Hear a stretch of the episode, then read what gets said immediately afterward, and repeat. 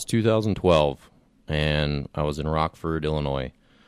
It was uh, just an ordinary, I think it was a middle of June day, and it was probably 80, 90 degrees, and it was about 3 o'clock, and we were out on the field uh, just getting ready for batting practice. So I had been having elbow problems that year.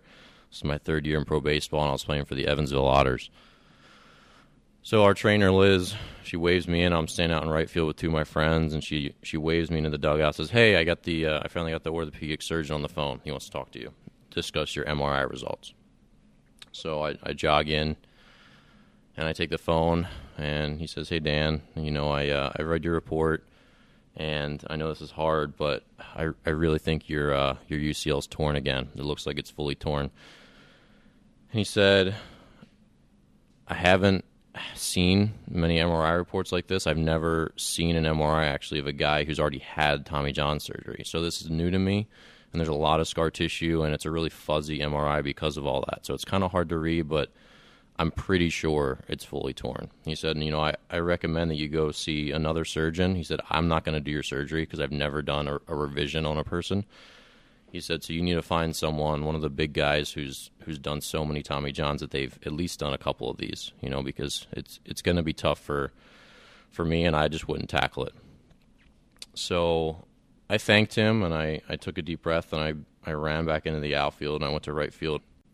So to give you some context on where I was at at that point, standing in right field, I uh, I was in my third season, the Evansville Otters in the Frontier League um, I had had a, a, really rough season the year prior with the Fargo Moorhead Redhawks of the uh, American Association. I got released by them in the off season, and then Evansville um, signed me just about a week before spring training, and they brought me in because they wanted me to be their their number one pitcher, which it was nice to be wanted after just a brutal season with the with the Redhawks. I finished with a seven plus ERA there, and over that winter, I I started my journey into meditation, which I'll discuss in another another episode, but um, I made some big changes that winter, hoping that I could really improve things in 2012.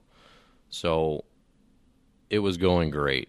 Um, I started opening day for Evansville through well, and at that point, when I got the that news, um, I was leading the league in ERA and batting average against and in strikeouts. So I had a 1.06 ERA through like 40 something innings and 50 something strikeouts against only like 20 hits. Um, so by that point, I don't know if it was by that point, like that day, or just like in the upcoming weeks, I, I got voted the All Star Game starter. Um, and of course, I, I wasn't able to pitch in that All Star game. I had to sit through it a, a, week later. But so as I was in the outfield, I got asked by Patrick and Eric, my my two pitcher buddies, standing next to me. They said, "Hey, like, what did the doctors say?" And I I just couldn't answer them. I I just walked off. I there was a a gate in left center, and I I just walked out of the field and into a, an adjacent uh, kind of like a meadow, and, and there was a tree standing there. It was like a little evergreen tree, and I uh, I stopped by my by the clubhouse and I grabbed my cell phone and I, I went back out to that little tree and I sat there and I just called my mom. I started to cry and I, I called my best friend and continued to cry. Um, because it just was like everything was over at that point. I was 26, and you just can't keep having surgery. Like you can't keep taking huge steps backward at that age.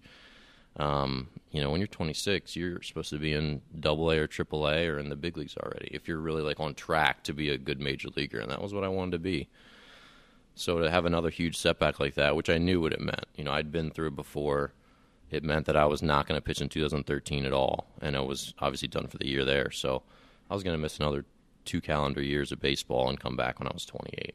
So, um, I sat out there in the outfield, and after I got off the phone with my mom, and after I got off the phone with my my best friend Andrew, I uh, I just like try to take in the gravity of the situation. And anyone who's been injured they feel this, and I, I think it's in, easier to be injured when you're young for a lot of reasons because you still see so much career ahead of you. But when you're sort of at a an at an older age like I was, it puts you almost at a bit of an impasse where I couldn't necessarily come back from this, even if I wanted to. Like maybe no one would sign me again because I was getting too old. You know, maybe my my window for getting signed by a major league organization was going to close completely, which in reality it probably did.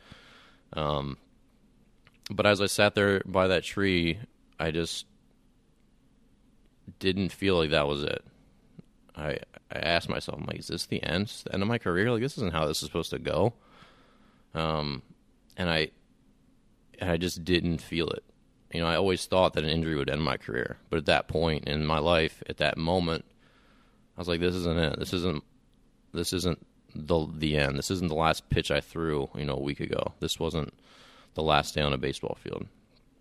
So I went for a jog because I knew I just couldn't walk back into the clubhouse, just like covered in tears, like a little baby. Um, and I went for a jog down this like country road and uh, just trying to clear my head and, and come to some sort of conclusion. And on that 30 minute jog, um, I decided that I was I was going to come back and I was going to do Tommy John surgery again, which, like I said, it uh, when I got it the first time back in 2008, I I still it was surreal. I'm like, I've heard about all these guys that have to get this surgery. Like, I'm one of those guys now. Like, this is so weird. Like, that's not my life. I think, in every person, I think they do those things. Everyone seems to feel like they're immortal until they're not. And you hear about all these horrible things. I think as a man, the things you, you dread the most, at least for me, it was was that you never want to get a girl pregnant. You never want to get in trouble with the police. Um, and then like bodily injury. You know, you you hear about people becoming crippled in car accidents and losing their vision, like all these crazy afflictions. You know, people have incredible diseases, and you always never think that's really going to be you. You have this sort of sense of immortality, and you know that was shattered for me as a, a junior in college. Or I'm sorry, well, a redshirt junior. So my fourth year in college, I got my first Tommy John. Um, and then here I was again. It's like no one gets this a second time. Like the doctor said that my elbow was better than I knew, like that I was never going to be hurt again. And here I am, I'm hurt again.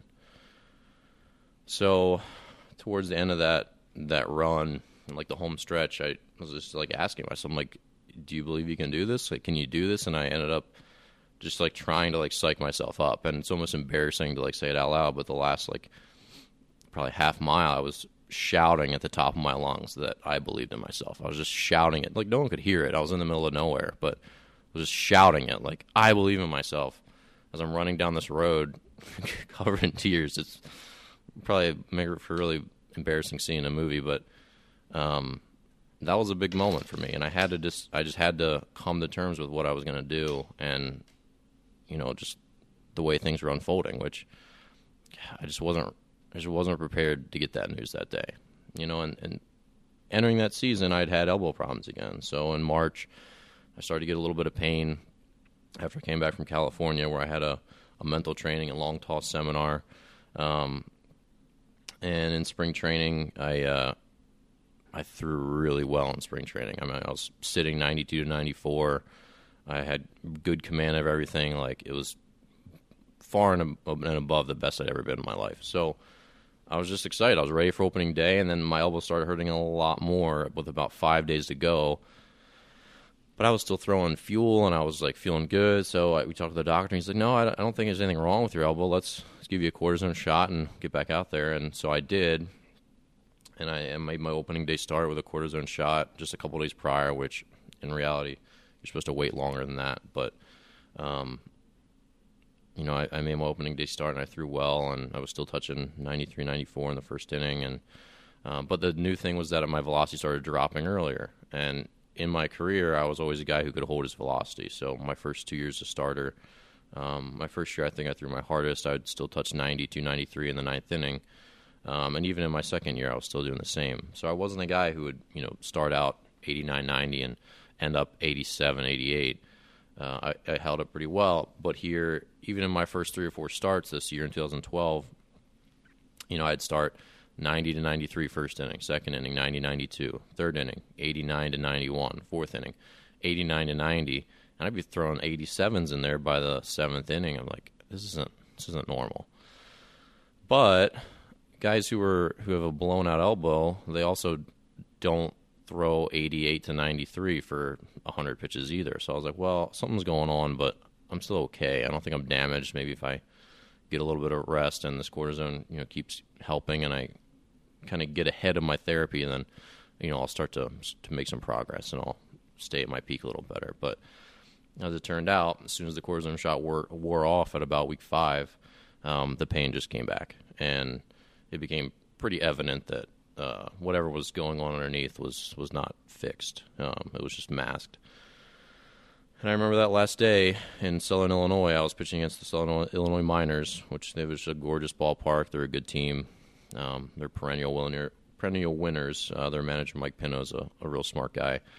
Um, manages the team as well as anyone, despite not having a, a very significant baseball background.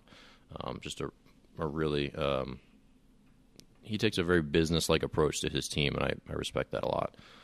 Um, so anyway, I'm I'm throwing the bullpen, and it's just like daggers on my elbow. And Brooks Carey, our, our pitching coach, I mean, he can he was pretty perceptive, at least with me, and he could tell. He's like, "Hey, how you feel?" I'm like, "Not good." And we went out there and we did it anyway. He said, "Well, you just let me know, and I'll come get you." I said, "All right."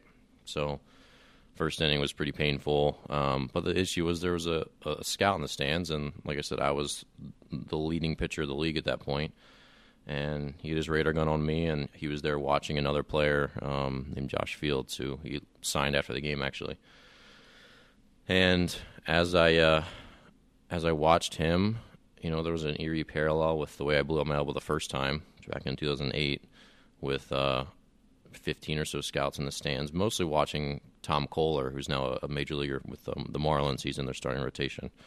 Um, I did not want to walk off the mound in front of those scouts back in 2008. I did not want to walk off the mound pointing at my elbow again here in 2012. But in the second inning, it was pretty evident that I was probably going to have to do that. And it was really painful. I started to lose my control. I asked our pitcher who was doing the radar gun chart in the stands, I said, you know, I, I asked a guy in the dugout to go you know communicate with him and see how my velocity was if it was down. He said, "No, you're still like 90, 92. You had a 93 in the first inning." I was like, "Okay." So maybe I'm not injured. Maybe I just have like some bone spurs or some really bad tendonitis, like whatever it is. I just got to get out of here without this guy knowing that that I'm hurt, hurt. You know, I'll take a couple weeks on the DL and then I'll be back. I'll be fine. And I genuinely believe that. So I started I started picking at my index finger in this first inning and trying to make it apparent to everyone that I had like a blister or something that was forming that was bothering me. So I did that, and I kind of increased it, and I increased it. I think in the third inning um, was when I was finally like I had to, I had to get off the mound because I just had no idea where the ball was going. I started picking my pitches based on which ones hurt less, which curveball hurt the most, fastball hurt the second most. I was throwing a lot of changeups, um, and uh, you know during during all that, I was just making this little uh, little facade about my finger and trying to pull the wool over the umpire's eyes. But and so you know when it was time, um, I I pulled the umpire out there and I called my pitching coach and I was like showing him my finger, which it was convincing I think because I always have some kind of like a blood blister like deep underneath the skin. So my middle finger genuinely did look kind of ugly. Um, and I just told him like, yeah, I don't know if I keep throwing blah blah blah blah blah. And like, do you think you really need to come out? I'm like, yeah, I, I do. And of course, that was a lie, obviously. But you know, I'd pitched with a completely torn off finger pad um, two years prior. You know, the entire surface of my middle finger came off in an August game where it was really humid. Um, so I was never the guy who would want to come out for a blister. Now, for people who don't know, blisters are a very legitimate thing. If you're a pitcher and you have a, a torn off finger pad of either your index or your middle, you're pretty much done. I know people kind of scoff at those injuries with when they hear about major leaguers missing three weeks with a blister, but you just can't you just can't do it. Like the ball just doesn't come off your finger. I mean, it comes off your finger, and you just can't pitch the same way. Especially when you're trying to make your living, you can't just like hang a bunch of sliders because you can't feel it, you know, because your middle finger's oozing and gross. So anyway, they uh, they took me off the mound, and, and that was it. And you know, Brooks came and sat down by me in the dugout, and he said, "That bad, huh?" And I said, "Yep." And uh, one of my friends, who I would later meet a couple years later in the Atlantic League, a guy named Dave Harden, um, he was pitching for Southern Illinois. I'm not sure if he was pitching against me in that game, but he was on that team. And I, a couple years later, I was asking, I was like, "Hey, uh, did I fool you guys when I was doing that blister thing?" He's like, "No, we all knew. Like you're an idiot." He's like, "We all knew your elbow was messed up, and just I don't know, we just knew." I was like, "Okay, well, I guess I didn't really fool people, but I tried. I tried my best. I guess I you know, and this is one of the issues with you know now that I'm a coach and I, I work with a lot of kids, and I'm very explicit about the fact that they can't pitch through pain. Like that's not a good thing to do. I did it my whole life, and I was really good at masquerading about you know being healthy. You know, my elbow hurt the most, I would try not to touch it. I would try to keep it loose. I would just try to be as natural as I could so people didn't know. And uh, so I'm fully aware of all the little tricks that you know every baseball player plays to try to stay in the lineup, and you know I'd done them all, but it's not a good thing to do. It's it's a way to wind up seriously injured. It's a way to take a, a minor issue and make it a major one. Um, of course, with me, I just always had elbow problems. I always had them. It never got better. Um, you know, from that sophomore year in college all the way up to the end of my career, I was pretty much always pitching through pain, and it was just kind of the cross that I that I bore, bared, bared, bore, either one. I don't know, whatever way. Um, that was just always me. Like I never had a season where I felt good. Um, you know, in 2000, in 2008, um, obviously I blew up my elbow. My first comeback year, 2010, I uh, I pitched through just like incredible arm deadness and ache, um, where I'd be shaking holding my water cup. Um, and I pitched 120 innings like that that year, and that was absolutely miserable. It was one of the most miserable uh, and incredible seasons of my life. Like it was a dream come true to play pro baseball, and here I was gritting through it every day with 12 Advil in my system because I would not let that go. Um, and it's hard. I was mentally exhausted by the end of that season. You know, in the next year, I I had the same issue for the first half of the year, and I was actually reasonably healthy the second half, um, despite getting just pistol whipped by every hitter that came in the box. And then my third year, I obviously blew my elbow out.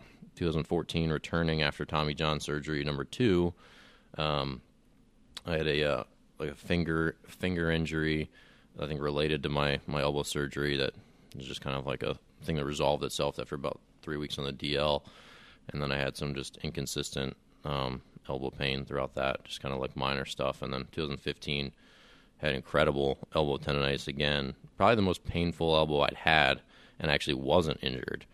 Um, and then 2016, I uh, had shoulder pain from the end of 2015 all the way through 2016, and that was what ultimately caused me to to hang on my cleats. But so back there in Rockville, um, when I got finished my run, you know, it was getting close to game time. I didn't want to be anywhere near the clubhouse.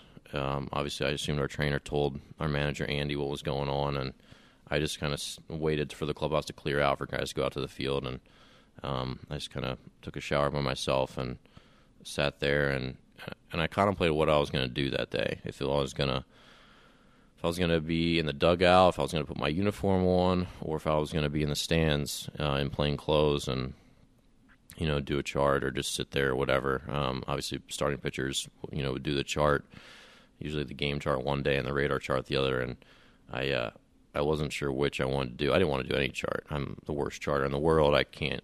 My mind wanders so much that I just can't before I know it, I'll miss five pitches in a row, and I was like, I guess those were all probably curveballs, right? Yeah, all, all strikes, definitely strikes.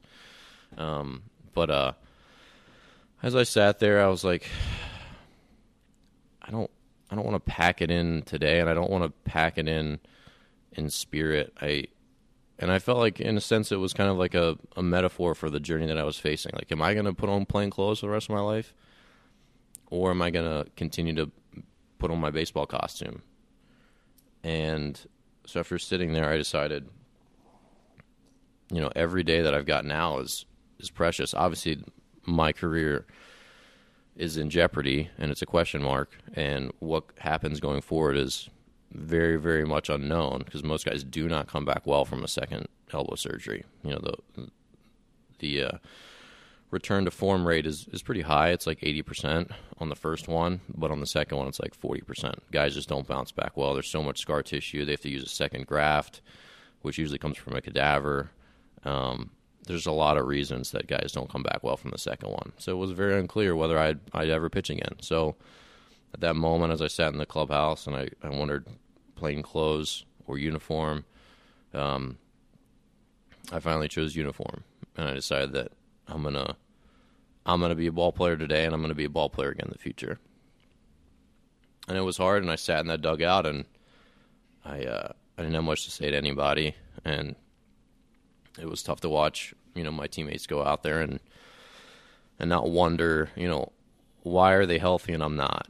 because it wasn't that they worked harder than me. It wasn't that they put anything else into it. it wasn't that there was just no reason, you know. And, and there's a whole there's a whole spectrum of guys and how hard they work and um and all that stuff. And it was never this this pissing contest where oh I worked the hardest or I deserve the most. Like you don't, no one deserves shit. And we'll just be honest about that. That you put in work for yourself, and you put in work because it's what you're passionate about, and because you want to have no regrets when everything's said and done. That you can, you know, go to sleep at the end of the night knowing you were productive, that you put in your day's work, and that you know you got infinitesimally better each day. And I felt like I did that.